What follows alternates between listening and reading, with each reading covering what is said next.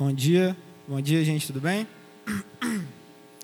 Então, eu hoje eu queria trazer para vocês alguns versículos, na verdade, para a gente poder refletir sobre a história da música no nosso meio, não só no meio cristão, mas na humanidade como um todo. Né? E, e para isso eu queria, é, o Gui vai colocar ali para mim, o versículo de Jó 38, 7. Vamos ler junto, gente? Quando as estrelas da.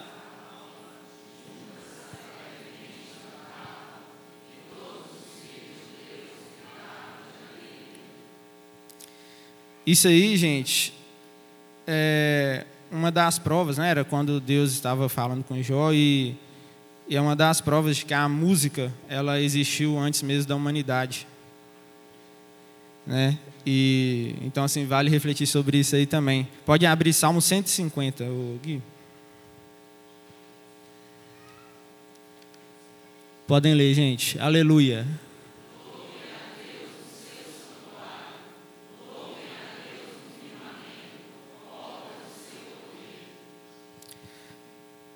nesse salmo, se quer ver, deixa eu abrir ele aqui. Você consegue voltar ele um pouquinho, Gui? O versículo, versículos depois dele, quer dizer. Louvem-no pelos seus poderosos feitos, louvem-no segundo a sua imensa grandeza. Pode passando. Louvem-no ao som da, da trombeta, louvem-no com harpas e liras.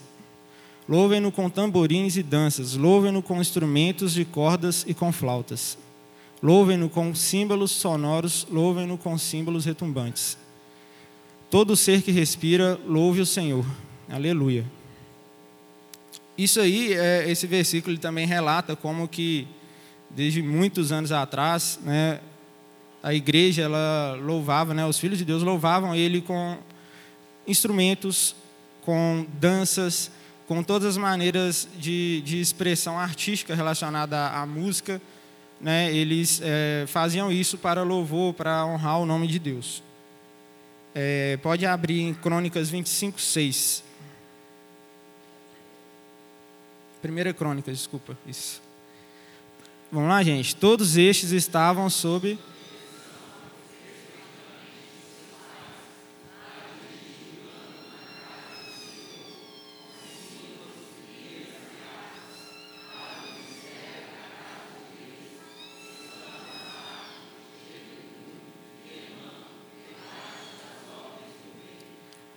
Isso aí também é um relato de como esse momento de louvor que nós temos aqui na igreja, ele é, é, é um reflexo do que acontecia antes. Né? Existia uma organização, era feito com, com muita ordem, com muito rigor. Né? É, é, existia uma separação das coisas. É, acaba que a gente pode relacionar um pouco com a liturgia que nós temos hoje na igreja. Né? E isso era tudo presente no, no Velho Testamento, tá, gente? É, pode abrir agora, vamos partir para o Novo Testamento, Lucas 2, 13 e 14. Aqui. E de repente.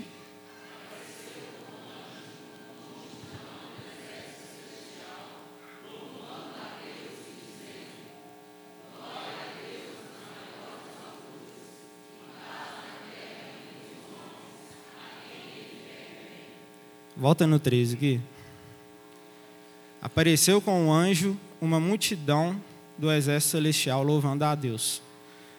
Gente, isso aí, para quem não sabe, foi, foi como o nascimento de Cristo foi anunciado.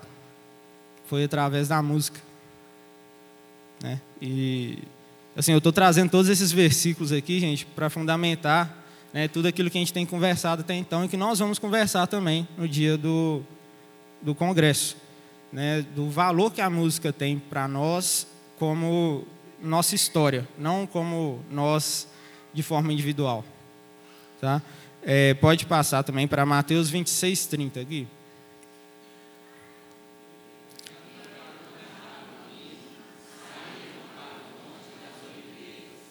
Esse versículo aí, gente, ele está relatando o que, que os discípulos fizeram antes do momento de crucificação de Cristo. Eles cantaram um hino e partiram. E diante disso a gente vê como que a música ela está presente em, em, vários aspectos da nossa vida, né? Em vários aspectos em que é, traz um, um, sentimento, traz um, uma dor, traz uma alegria. É, a música ela é universal, não só no, no quesito de linguagem, né? ela é universal em relação, quando a gente trata também dos nossos sentimentos, do que a gente sente, das nossas expressões. Né? E Aí pode colocar agora o versículo de Apocalipse 5, 9 e 10. E cantava um cântico novo,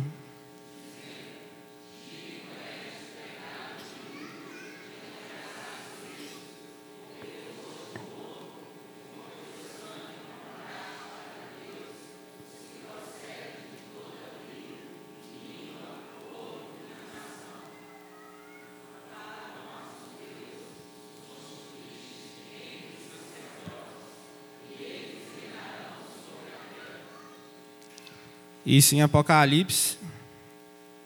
É uma outra prova de que a música ela vai continuar existindo para sempre. Né? Não só aqui na terra, nós vamos estar então louvores a Deus também no céu. E mais uma vez eu, eu consigo retornar para a primeira reflexão que eu trouxe sobre a unidade que a música pode trazer. É, no fim das contas, a gente estava unidos ali. Volta aí, Gui. Um, é, porque foste morto e com teu sangue compraste para Deus os que, os que procedem de toda tribo, língua, povo e nação. Em um só nós estávamos louvando o nome de Deus. Nós vamos estar, né? Na verdade. É, então, assim, gente, a, a música no cristianismo, ela, durante todos esses anos, ela foi utilizada com instrumentos não só instrumentos de cordas, não só instrumentos melódicos, mas também instrumentos rítmicos, né, de várias maneiras dentro da igreja, como a proclamação da palavra, né, forma de evangelização, exaltação do nome de Deus, e também como instrução para a doutrina da igreja. E a gente consegue é, pensar em vários músicos que, que deixaram legados incríveis por conta da música dentro do cristianismo né, como o Bach, por exemplo, né, que é um, um, um, um músico clássico, né, de música erudita.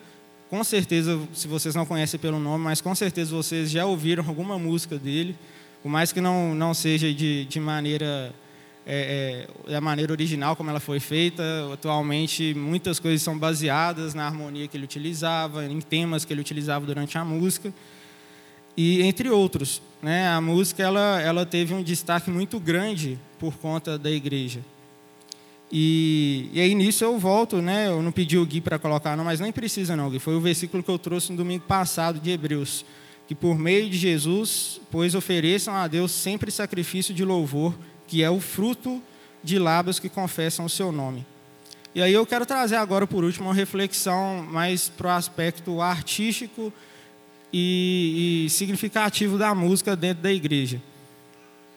Esses músicos clássicos, que, que existem músicas que, que a gente conhece até hoje, que a gente escuta, tem na internet e tudo, são músicas que foram feitas por expressão daqueles, daqueles autores.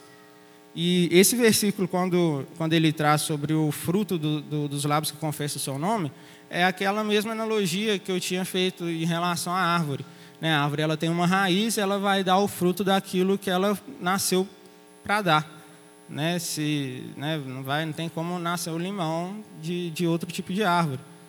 E então assim, o que eu estou querendo dizer é que a interpretação que essas músicas tinham, elas eram uma expressão pessoal e íntima daqueles autores. Porém, a música muitas vezes elas, elas, elas acabam por hoje em dia por não ter esse mesmo essa mesma linha de construção.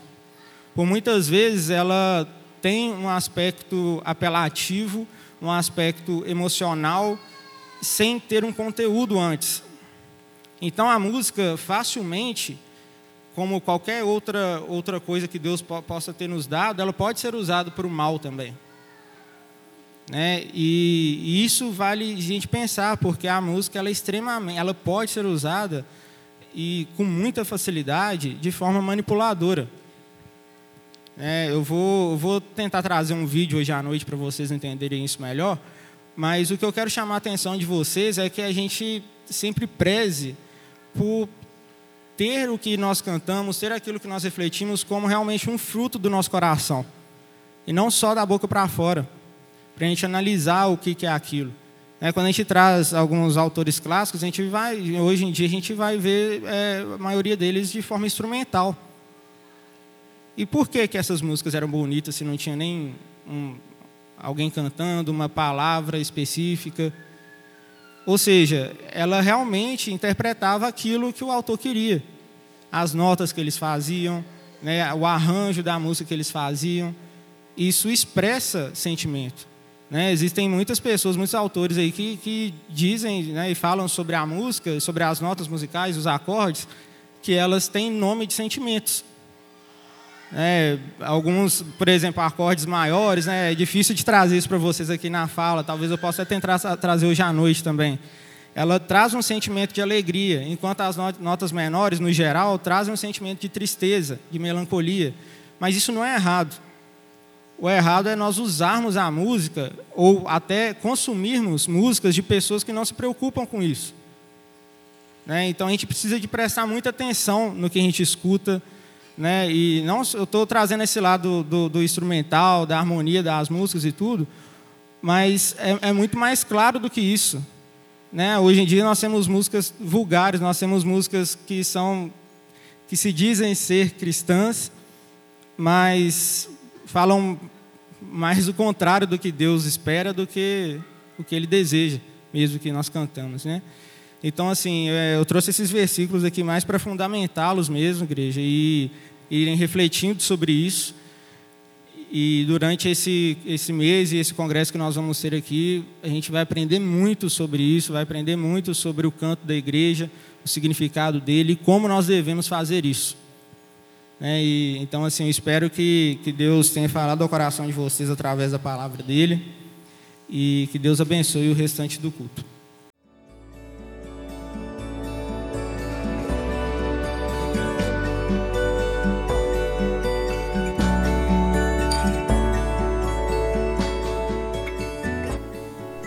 A Igreja Batista do Bom Retiro tem plena convicção de que a palavra de Deus é poder para salvar e transformar vidas. Nosso desejo é que essa mensagem tenha alcançado seu coração. Para saber mais sobre quem somos e em quem acreditamos, acesse ibbrpatinga.com.br.